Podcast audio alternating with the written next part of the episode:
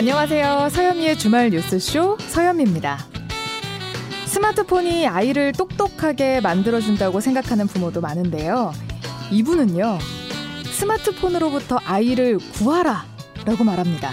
어떤 경고인지 직접 들어보시죠. 요새 아이들 사교육 시키는 것보다도 막막한 게 성교육이라고 하는데요. 우리가 알고 있는 성 관련 지식도 업데이트가 필요한 게 아닐까요? 시대가 변했으니까요. 성교육 전문가와 짚어봅니다. 이춘재의 자백 이후 주목받는 게 미제 사건들입니다. 수사반장으로까지 불릴 정도로 미제 사건만 추적한 기자가 있습니다. 직접 만나보겠습니다. 사건 그 후의 이야기 들어보시죠. 잠시 후에 뵙겠습니다. 대한민국 산업용 콘덴싱 보일러에서 이제 미세먼지까지 생각하는 대열 보일러. 미세먼지 원인인 질소산화물 배출을 줄인 특허 기술로 고객에게는 비용 절감을, 기업에게는 경쟁력 강화를, 후손에게는 깨끗한 환경을 대열 보일러가 약속합니다. 산업용 콘덴싱 보일러, 대열 보일러. 아유, 세 단계 종이 또 걸렸어. 어우, 정말 제보나 하려다가 미치겠네. 그 내가 진작 현대 오피스로 바꾸라니까 오늘 다 날 셀 거야. 이제 스트레스 받지 마세요. 사무기기 전문 기업 현대오피스가 책임지겠습니다. 사무기기의 올바른 기준. 현대 오피스. 현대인에게 없어서는 안 될 한 가지를 꼽는다면 아마 스마트폰 아닐까요? 이제 현대인에게 필수품이 되었지만 어린 자녀를 둔 부모들에게는 또 그만한 골칫거리가 없습니다. 아이들에게는 동화책이나 친구들 또 부모님 말씀보다 훨씬 더 소중하고 친숙한 존재가 돼버린 스마트폰. 이걸 적절하게 통제하면서 자녀를 건강하게 키울 수 있는 방법이 있는지 오늘 함께 알아보겠습니다. 스마트폰으로부터 아이를 구하라의 저자 권장희 놀이미디어 교육센터 소장 나오셨습니다. 안녕하세요. 네, 안녕하세요. 권장입니다. 네. 소장님 강의도 많이 하시고 부모님들도 많이 만나시죠? 네, 그렇습니다. 그 부모님들이 가장 많이 하는 걱정이 뭐예요? 그러니까 부모님들은 일단은 이제 아이들이 스마트폰을 많이 사용하기 시작하면서 잠을 잘 안 자죠. 밤늦게 음. 채팅을 하거나 뭐 영상을 보거나 많이 하니까 그러니까 아이가 잠을 안 잔다. 음. 근데 이제 부모님 생각은 12시 전에는 자야 충분히 자고 그 다음날 학교 가고 일상이 가능한데 네. 아이들의 생각 속에는 왜 꼭 잠은 12시에 자야 되나 아. 이런 생각들의 충돌이 있어서 이제 그런 갈등이 제일 고민들을 많이 하시는 편이 있고 예. 또 하나는 이제 엄마들의 이제 일반적인 막연한 두려움인데 저러다 공부는 언제 하지 이런 음. 공부 걱정 많이 하시죠. 예. 음. 근데 스마트폰 때문에 잠을 안 잔다. 공부는 언제 하냐. 이런 걱정들을 많이 하시는 건데 지금 부모님들의 걱정은 진짜 그냥 딱 그거. 잠을 안 잔다. 눈에 보이는 거? 네, 네. 잠을 안 잔다.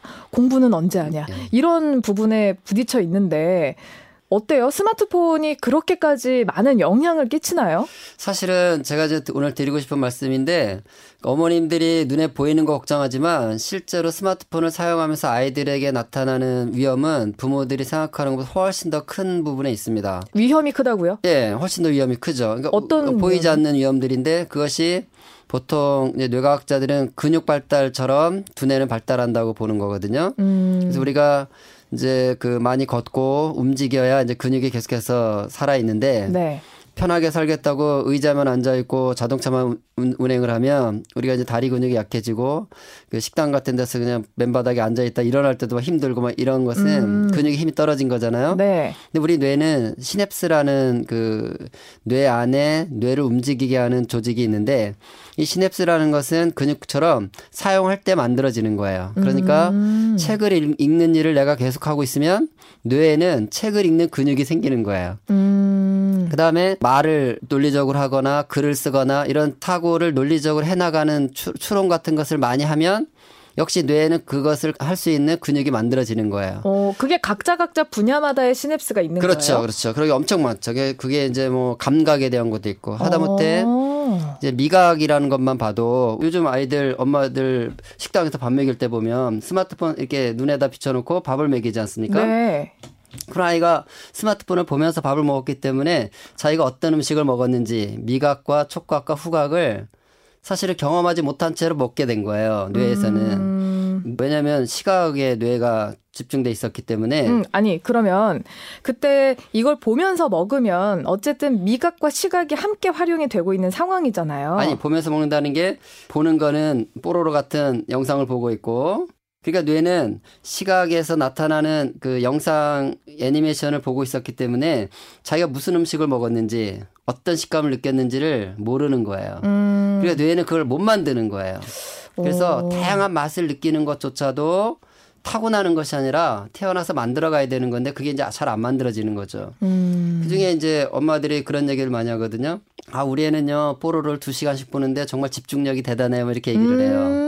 두 시간씩 뽀로로 보면 집중력 있다. 네. 근데 이 주, 주의력과 절제하는 이 집중력이라는 것은 그 뇌 안에서 근육이 만들어져야 되는 거예요. 그러니까 영상 이미지나 또는 뭐 유튜브나 이런 애니메이션에 이렇게 사로잡혔을 때는 시각이 자극적 영상에 반응하는 것이지 네. 뇌가 뭔가를 참아내거나 견뎌내는 그 힘을 키우는 과정이 아닌 건 거예요. 어, 그러면은 시냅스가 정말 다양한 분야에서 계속해서 발전을 한다고 했는데 네. 스마트폰을 보면 그 영상을 보는 시냅스도 계속 발전하는 거 아니에요? 그렇죠. 그래서 이제 팝콘 브레인이 그래서 나오는 거예요. 네. 그러니까 유튜브나 애니메이션을 많이 보는 아이들은 굉장히 강한 자극과 또는 이제 그 시각 자극도 있고 청각 자극도 있겠죠. 네? 이런 강한 자극을 반복해서 보기 때문에 그게 많이 발달돼 있어요. 그러니까 교실에서 조용하게 있거나 차분히 있어야 될 때를 견디지를 못하는 거예요. 왜냐하면 아, 많은 자극, 예, 많은 자극을 받아들여야만 뇌가 안정감을 이루도록 이게 만들어져 있기 때문에 아. 조용히 있으라 그러면 견디지를 못하는 거예요. 네. 그래서 그런 걸 이제 우리가 팝콘 브레인이라고 하죠. 팡팡 튀는 자극이 있을 때만 뇌가 활동을 하고 그런 자극이 안 들어오면 무기력해지고 그 무기력함을 뇌가 균형을 맞추기 위해서 스스로 자꾸 이렇게 산만하게 행동을 하는 형태로 나타나고 음. 그래서 이제 ADHD라고 보통 얘기하는데 ADHD를 치료하는 약이 좀 아이가 산만하고 좀 이렇게 과잉 행동 장애가 나타나니까 안정제를 투약해야 될 것 같지만 네. 각성제를 투약을 합니다. 오히려 네. 그렇게 돼야지 더 집중을 할 수 있으니까. 그렇죠. 각성을 시켜줘야 뇌가 균형을 이루는 거야. 왜냐하면 뇌는 많은 자극을 필요로 해서 막 자원을 동원하는 거야. 나 자극이 많이 필요하고 자극이 와야 뇌가 균형을 이루니까 자극을 만들어내라. 이런 신호를 계속 몸에다 주는 거예요. 그러니까 집중을 못하는 거예요. 왜냐면 자극을 만들어서 뇌를 안정시켜야 되니까. 음. 그러, 그래서 이제 각성제를 주면 이 약물이 그 각성 상태를 갖다가 충족시켜 주기 때문에 자기가 할 일을 조금씩 할 수 있는 상태가 되는 오. 거죠. 어, 그러면은 이렇게 뭐 주의력이 산만해지고 이런 거는 우리가 지켜보면 알지만 실제적으로 진짜 몸에 나타나는 그런 연구 결과들이 있나요? 눈에 보이는? 어, 아직까지는 많지 않지만 이제 이런 것들은 있죠. 그 언어 발달과 관련해서는 네. 이미 많이 나타나 그 연구 결과들이 있는데 이제 언어라는 것이 두 가지죠. 잘 주의해서 들어서 무슨 말을 하는지 의미를 잘 파악하는 네. 언어가 있고 그 다음에 자기 하고 싶은 말을 조리 있게 잘 표현해내서 상대방을 설득시키거나 자기 생각이 뭔지를 알려주는 음. 표현해내는 언어가 있고 네. 이두 가지 중요한 언어가 있는데 이 첫 번째 언어는 이제 소리 언어라 그래서 소리를 잘 들어서 그걸 의미로 찾아서 아 이런 말씀을 하는구나 이런 얘기하는 거구나 잘 음. 이해를 해야 돼요. 학습을 하려면 일단 잘 듣는 게 순서 아니겠습니까? 네. 근데 이제 영상을 많이 보는 아이들을 보면 언어에 있어서 듣는 언어가 잘 발달이 안 되는 거예요. 그렇게 많이 듣는데요. 오히려 되게 일방적으로 아, 듣잖아요. 그게 이제 문제. 그게 이제 우리가 이제 섞고 있는 건데 어떤 엄마는 저한테 실제로 이렇게도 얘기했으니까 어우 소장님 우리 애는 뽀로로로 말을 다 배웠어요. 막 이렇게 음. 얘기를 하는 거예요. 왜냐면 뽀로로 보고 나면 뽀로로가 한 소리를 또 다 해요. 그렇죠. 따라하잖아요. 따라하잖아. 그러니까 이제 그게 언어라고 생각해요. 근데 그런 뽀로로를 통해서 말을 배운 아이들의 언어의 특징은 상황과 맥락과 상관없는 말을 한다는 거예요. 예를 들어 어떤 식으로 해요? 그러니까 뭐 지금 예를 들면 이제 어린이집이나 유치원에서나 선생님 초등학교에서 지금 일반적인 현상 중에 하나인데 선생님 말을 딱 시작하면 아이들은 아 선생님 무슨 말씀하시 일단 들어서 의미를 파악해서 그 다음에 내가 어떻게 반응해야지 이렇게 준비가 돼야 되는데 뇌가 선생님 말씀을 딱 시작하면 자기도 동시에 말을 시작하는 거예요. 안 듣고. 예. 네. 왜냐하면 언어라는 건 뭐냐면 관계를 통해서 관계 있는 소리를 의미로 바꾸는 거거든요. 그러니까 저 사람이 나랑 관계가 있으면 잘 들어서 내가 또 반응해야지 이런 관계 속에서 언어가 만들어지는 것인데 뽀로로의 특징 뭐냐면 우리 아이가 뽀로로 보다가 뽀로로한테 말을 걸어요. 그럼 뽀로로가 한 번도 대답을 해주고 간 적이 아, 없잖아요. 네. 또 뽀로로가 말하고 있을 때 우리가 뭐 딴짓하고 있으면 뽀로로가 지 말 안 듣는다고 신경질 낸 적이 없잖아요. 그러네요. 그러니까 우리 아이의 입장에서 보면 쟤는 나랑 상관없는 존재인 거예요. 음. 제가 여러 가지 말을 하고 활동을 하고 사, 하기 때문에 시각이 사로잡히고 소리는 듣고 있지만 굳이 저, 저 사람과 나와의 관계를 통해서 소리를 의미로 소통하는 이 시냅스들이 안 만들어지는 거죠. 음. 그러니까 교실에 앉아서도 선생님 말씀하는 거 상관없이 네. 왜냐면 걔가 왜 그렇게 말을 하냐면 자기가 뽀로로인 줄 아는 거예요. 뽀로로는 음. 항상 그렇게 말하거든. 상황과 상관없이 아. 자기 말만 계속해. 네. 그 듣지도 않아. 이런 형태가 되는 거거든요. 근데 요즘 애들은 이제 어머니들이 그런 말씀을 되게 많이 하시는 게 영어, 외국어 나오는 영상이랄지 이런 것들을 아이들에게 어려서부터 보여주니까 오히려 글자 읽는 것도 굉장히 빠르고 또 말도 두 개의 언어를 함께 하고 언어를 배울 때 한, 함께 배우면 두 개의 언어를 다 하고 발음도 어렸을 때 배워야 된다. 이런 얘기들 되게 많이 하시거든요. 그게 다 학원에서 만들어낸 진짜 옆집 바이러스죠. 굉장히 위험한. 옆집 바이러스는 네, 뭐예요? 옆집에는 옆, 뭐 이렇다던데 이런 거? 그렇죠. 그러니까 아. 옆집 정보죠. 그러니까 바이러스라는 게 엄마들의 생각을 그 왜곡시키는 옆집에서 오는 소리들이에요. 그 옆집에서 오는 소리는 어디서 왔냐? 다 출처는 사교육입니다. 음. 교육학에서 온 게 하나도 없어요. 그도 언어 발달 발달과 관련된 학문적 베이스에서 온 건 하나도 없고 학원에서 온 거예요. 참 간, 간단한 예를 들면 우리나라에 이제 영어 유치원이라는 게 이제 생겼죠. 꽤 네. 오래전에.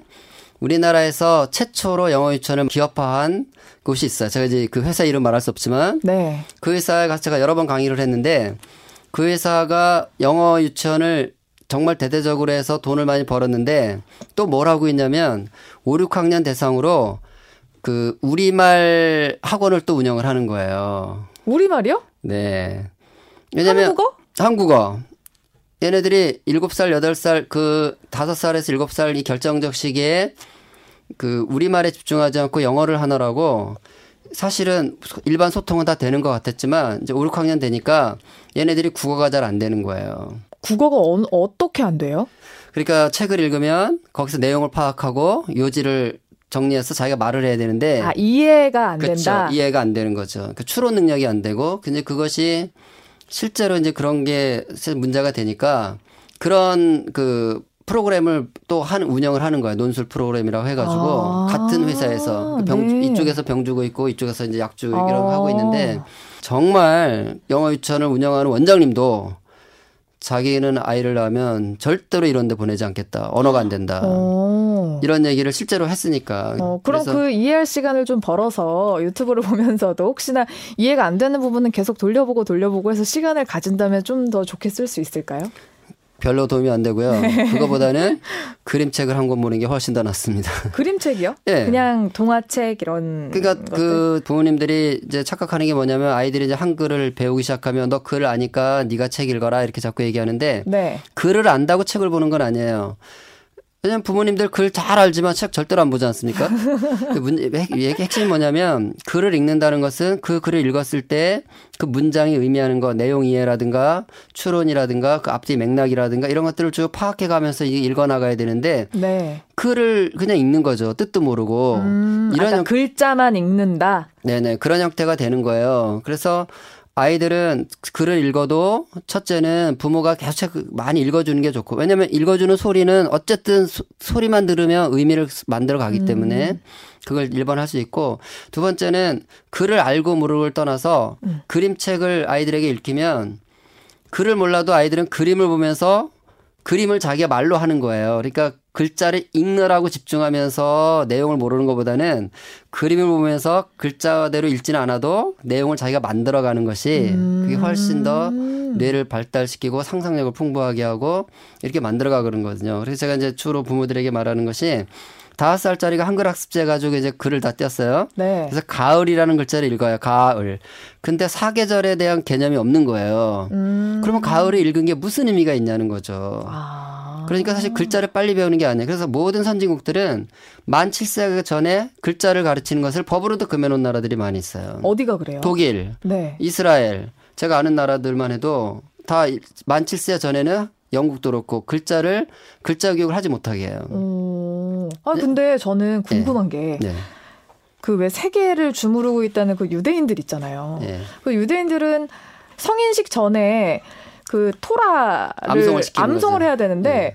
그러면은 이스라엘도 방금 얘기하셔서 네, 네, 네. 거기는 일곱 살 전에는 아예 글을 못 읽으면 그 토라는 도대체 언제 외워요? 어떻게 어, 외워요? 그 토라를 암송하는 거는 그야말로 엄마랑 같이 읊어서 암송하는 거예요. 아 엄마 거를 듣고 따라하는 거예요? 그렇죠. 예. 소리로 읽는 거예요. 소리로. 음. 그래서 이제 암송을 하는 거거든요. 네. 그러니까 소리 언어가 사실 훨씬 중요한 거예요. 처음에는. 사실 요즘은 글자를 빨리 엄마들이 배우게 하고 또 책을만 이 책을 읽어야 뭐 시켜주고 막 이렇고 또 책 읽으면 엄마가 막 좋아하고 하니까 아이들이 그리고 또 이제 문제는 뭐냐면 가, 자기 학년에 맞는 책을 읽혀야 되는데 네. 또 1학년짜리가 막 3학년 책, 책 4학년 책 막 읽어요. 음. 그런 부모들 되게 막 좋아하는 거예요. 그러니까 네. 애들이 엄마가 좋아하니까 또 읽고 막 이러는데 사실 그게 언어 발달에는 오히려 장애가 되고 어. 문제가 되는 거예요. 왜냐면 그럼 백날 읽으면 뭐합니까? 설명 못 하는데. 그래서 아. 지금 뭐 아주 단적으로 나타난 결과가 아이들이 학습 만화만 보는 거예요. 음. 요즘 보면 과학 만화 아이 같은 학습 만화만 보잖아. 어디 가도 학습 만화 보고 있죠. 음. 왜냐면 그림 중심으로만 보지 글자, 글, 문장 중심으로 글을 못 보는 거예요. 근데 뭐 저희 때는 그 먼 나라 이웃 나라 이런 거 보면서 세계사도 배우고 네. 되게 도움 많이 됐다라는 사람들도 많긴 많았는데 그거 아주 논술하라는 못할 걸요. 어, 알긴 알지만 네. 그거를 잘 써내고 풀어내고 그쵸? 이해시키고 네. 뭔가 다른 사람에게 내가 아는 것을 설명하는 네. 것 자체는 떨어질 수 있다. 네. 어, 그렇겠네요. 그건 안 돼요. 네. 근데 이거 몇 살까지 이렇게 해줘야 돼요, 아이들? 뭘 해줘 해주기는 그냥 학년에 맞게 학교 잘 다니면 되죠. 아까 막 책 읽어주고 이러라고 아, 하잖아요. 책 읽어주고는 이거는 보통 이제 뭐한 15살까지는 읽어줘라 이렇게 얘기하지만 보통 이제 한 12살 정도 11살 12살이 되면 엄마 아빠가 책을 읽어줘도 엄마 아빠가 읽어주는 속도보다 자기 눈으로 보는 속도가 이제 빨라지잖아요. 음. 그럼 엄마 아빠 여기 그 1페이지 읽고 있는데 애는 벌써 눈으로 2페이지까지 다 보고 기다리고 음. 있어요. 그러면 음. 두세 페이지 읽으면 아이가 답답하니까 엄마 이제 됐어요. 그만 하고 뺏어가서 자기가 네. 읽는 거예요. 그러니까 음. 책 읽어주기는 기본적으로 네. 마중물 붓기인 거예요. 마중물 붓기. 음. 아이가 책을 읽기 시작하도록 도와주는 네. 정도지. 네. 크게 뭐 계속 읽어줘야 될 필요는 없어요. 그러나 음. 안 읽고 있는 아이들, 책을 못 읽는 아이들은 처음엔 자꾸 읽어주는 것이 오히려 그 아이가 뇌 안에 그 언어를 의미로 바꾸 소리를 의미로 바꾸고 문자를 의미로 바꾸는 그런 근육들을 좀 만들어주는 네. 그런 과정이라서 조금 해줄 필요는 있죠. 음. 저희가 맨 처음에 그 스마트폰을 쓰는 게 왜 안 좋은지 이야기를 하면서 이제 여기까지 왔는데 네. 스마트폰을 근데 앞으로 또 안 쓸 수는 없잖아요. 네. 근데 이거 그럼 어떻게 부모님들이 잘 활용을 하셔야 될까요? 어, 그러니까 이제 스마트폰에서 제일 중요한 문제는 접근성이라는 거예요. 그러니까 우리가 컴퓨터도 있고 TV도 있고 다 있지만 스마트폰을 자꾸 이제 제가 말씀을 드리는 것은 음. 손에서 움직인다는 거죠. 음. 그러니까 손에 있으니까 중독이 안 될 수가 없는 거예요. 그러니까 중독은 음. 그러니까 술을 매일 먹으면서 알코올 중독 안 되기 어렵잖아요. 그러니까 알코올 중독자에게 제일 먼저 할 일은 술을 떼어놓는 거예요. 네. 도박 중독자에게 제일 중요한 거는 도박장 못 가게 하는 거죠. 음. 그러니까 이제 접근성을 좀 멀리 해야 되는데 이 스마트폰은 손에서 들고 다니기 때문에 어려운 거. 예를 들면 아이들은 이제 카톡을 해야 되는데 소통을 해야 되는데 어떻게 스마트폰을 안 주냐? 네. 근데 생각을 바꿔야 되는 거예요. 카톡 그래 그러면 컴퓨터를 켜서 카톡을 해. 음. 컴퓨터로 되거든요.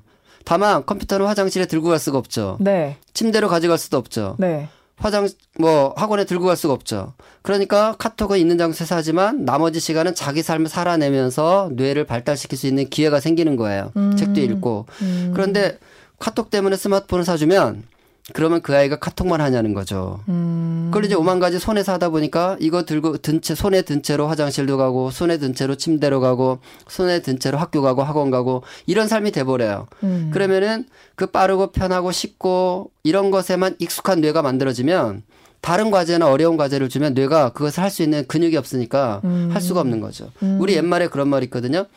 남의 힘을 빌리면 내 힘은 약해진다. 음. 우리가 부모님들 스마트폰에다가 전화번호 다 입력시키고 났더니 내 머릿속에 전화번호 기억이 하나도 안 나잖아요. 맞아요. 요즘에 가족 전화번호도 기억 못하죠. 기억 못하는 사람 많아요. 예전에는 네. 할머니, 할아버지 막 친척들 것까지 다 알고 그러, 있었는데. 그러니까. 그러니까 이제 편하고 빠르고 좋은데 내가 전화번호를 외우려는 노력을 내가 해야 뇌는 전화번호를 기억해내는 시냅스라는 근육이 만들어지는 거거든요.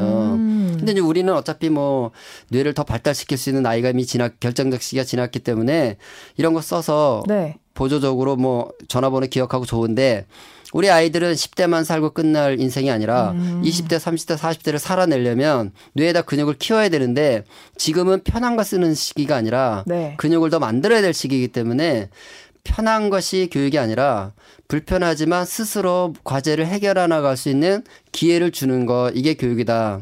음. 이런 마음을 가지고 부모들이 네. 생각을 바꿔야 되는 거예요. 그래서 뭐 스마트폰을 할 거 있으면 불편은 하겠지만 정한 시간, 정한 장소에서 컴퓨터를 통해서 하고 또 통화할 일 있으면 전화 문자만 되는 폰을 손에 들려줘서 아. 전화기를 쓰게 하고 분리를 네. 시키라는 거죠. 근데 스마트폰은 부모님들은 전화 통화라고 스마트폰을 줬지만 아이들은 이걸로 통할 일이 별로 없어요. 음. 그다 게임하거나 유튜브 보거나 뭐 SNS 하는 거가 전부거든요.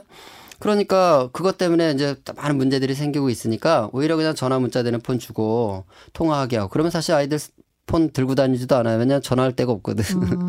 근데 막 이걸로 유튜브나 이런 거 못 봐가지고 또래 집단에서 멀어지게 되고 뭔가 따돌림 당하고 이럴 위험성은 없을까요? 애들이 다 그러잖아요. 엄마 이거 우리 반에서 나만 없어. 맞아요. 네. 그게 제일 이제 엄마들이 아킬레스건이고 아이들의 협박의 이제 도구기도 한데 네. 근데 문제는 스마트폰이 없어서 왕따를 당하는 아이라면 스마트폰이 있어도 왕따 당하는 건 똑같다. 근데 음. 핵심은 뭐냐면 그래서 소통을 한다고 생각하지만 사실 두세 시간 뭐 카톡을 뭐 밤 잠도 안 자고 했어요. 뭐 했냐 한번 보자 하고 이제 엄마들이 이렇게 보면 두세 시간 소통을 했다는데 유유유 크크크흐 이런 얘기밖에 없어요 사실은 크게 뭐 거기서 주어 목적어 서술어가 있고 상대방 고민을 들어주고 이런 건 잘 안 됩니다. 음. 근데 진짜 놀라운 사실은 전국에 이제 200여 개 청소년 상담 복지센터라는 게 있어서 정부에서 운영하는 지자체마다 있는데 청소년 상담만 전문으로 하는 국가기관입니다. 네. 2015년을 기점으로 2015년까지는 아이들의 고민 상담의 1번이 성적, 2번이 진로였어요. 네. 근데 2015년부터는 압도적 1위가 교우관계예요. 아. 고민의 상담이. 네. 그러니까 우리는 스마트폰을 줘서 SNS를 많이 하니까 이제 소통도 잘 될 거라고 부모들은 생각하고 있지만 기성세대들은 아이들은 공부도 아니고 진로도 아니고 교우관계 다 문제가 생겨 있는 거예요. 왜냐면 문제가 생기면 서로 깊이 대화를 해서 밤을 새서라도 이야기를 하고 통화를 하고 뭔가 풀어야 되는데 SNS는 그게 안 되는 거예요. 그 원인이 스마트폰 때문이라고 생각하시는 그건 거예요? 그건 100% 2015년 기점이라는 것은 SNS로 소통의 장치들이 완전히 바뀐 시대와 그 전과를 구분한 거예요. 음. 그 SNS를 본격적으로 쓰기 시작하면서부터 아이들은 교육 관계 너무나 큰 문제들을 지금 안고 있고 그것 때문에 너무 힘들고 공부도 안 되고 네. 너무 그 갈등 가운데 어려움이 있고요. 심지어는 뭐 이제 새 학기가 딱 시작해서 새로 반이 구성되잖아요. 네. 그러면 서로 서로 이제 전화번호 따는데 나한테 전화번호 물어보는 아이가 친구들이 없을 거에 대한 두려움. 음. 서로 서로 뭐니 전화 뭐 이런 거 하는데 나한테 누구도 전화번호 따자는 얘기를 안 하는 것 때문에 두렵다 이런 얘기들을 아이들이 할 정도니까 음. 그게 뭐냐면 사실은 지금 아이들은 자기의 고민과 자기의 어떤 그 갈등과 힘든 점들을 마음을 쏟아내서 들어줄 수 있는 친구들이 없는 거예요. 왜냐하면 음. 모든 친구들이 다 인스턴트 소통에 익숙해 있기 때문에 깊이 있는 대화나 깊이 있는 고민을 들어줄 여유들이 없어요, 다. 이렇게 내 말을 들어줄 사람은 사실은 없어. 음. 우리 옛말에 그런 말 있거든요. 홍수가 나면 물은 많지만 물이 다 오염되기 때문에 마실 물이 없다. 음. 근데 지금 아이들은 그런 소통의 문제가 있고요. 근데 저도 뭐 제 개인적인 얘기지만 우리 아이도 고, 이제 고등학교 졸업할 때까지는 스마트폰 없이 살았어요. 아, 대학, 대학 가서 대학 가서 스마트폰 사줬지만 우리 아이의 강점은 뭐냐면 누구의 고민도 밤을 새서라도 잘 들어주고 이야기해주고 이럴 수 있는 아이라는 거죠. 왜냐하면 음. 이제 늘 부모랑 같이 시간을 보내면서 사람의 마음을 헤아리고 이런 것들에 시간을 많이 보냈기 때문에 어떤 친구 집단에서도 얘기를 깊이 들어주고 이해해주고 이러면서 이제 친구 관계를 만드는 거거든요. 음. 근데 사실 부모님들에게 진짜 필요한 거는 우리 아이가 그런 배려하고 공감해주면서 다른 사람과의 마음을 얻어낼 수 있는 이런 능력을 키워가는지에 관심을 가져야 되는데 당장 뭐 어울리냐 못 어울리냐 그리고 내가 누군가 얘기를 들어줄 수 있으면 내가 SNS 안에서 저, 쟤들끼리 하는 얘기 모르잖아요. 소외될 것 같죠? 그 친구가 다 얘기해 줍니다. 음, 다, 다른 친구가 대신 보고 얘기를 해주고. 다 얘기해 주고, 다 전달해 주고, 다 수단과 방법이 없는 건 아니에요. 근데 이제 음. 그거를 그 이 두려움 때문에 스마트폰을 주고 나면 이제 잃는 게 너무 많으니까. 음, 소장님 말씀이 들어보니까 뭐 스마트폰을 아예 쓰지 말아라 이건 또 아니고 네. 아이들이 이 뇌근육이 발달할 때까지는 맞아요. 어쨌든 부모님들이 네. 좀 자제를 해주자. 네. 그렇죠. 네. 이런 말씀이신 것 같아요. 네, 맞습니다. 네. 아유, 정확하십니다. 네. 그 결론적으로 제가 이제 투지폰, 전화 문자 되는 분을 투지폰이라고 하죠. 왜 투지폰이라고 하냐. 투지가 필요해서 투지폰이다. 아. fighting spirit이 필요하다. 그러니까 네. 부모님들이 우리 애만 투지폰을 쓰게 하면 우리 아이만 외로운 섬이 되니까 주변에 최소한 아이의 친구 다섯 명을 음. 부모들을 설득해서 네. 당신도 아이들 이렇게 키우는 게 맞습니다. 하고 설득을 해서 다 바꾸게 해라. 음. 그래서 우리 아이가 엄마 나만 투지폰이야 그러면 무슨 소리야 니네 반에 투지폰 쓰는 애 다섯 명을 내가 알고 있는데 누구 누구 누구 없잖아. 네. 이 말을 부모님들이 해줄 정도로 본인들이 그것을 다른 부모들에게 설득해 나가야 네. 아이들도 수긍을 하고 동의를 하지 애만 너만 참아 이거는 무책임한 음. 거다. 제가 그렇게 얘기하죠. 또 그 정도로 부모님들이 아이에게 관심이 또 그렇죠. 그만큼 더 많아야겠네요. 예, 예, 맞습니다. 예. 들으시고 한번 이렇게 아이들을 포섭해 보시는 방법도 네. 있을 것 같습니다. 자, 지금까지 권장의 놀이미디어 교육센터 소장과 함께 했습니다. 오늘 말씀 감사합니다. 네, 감사합니다.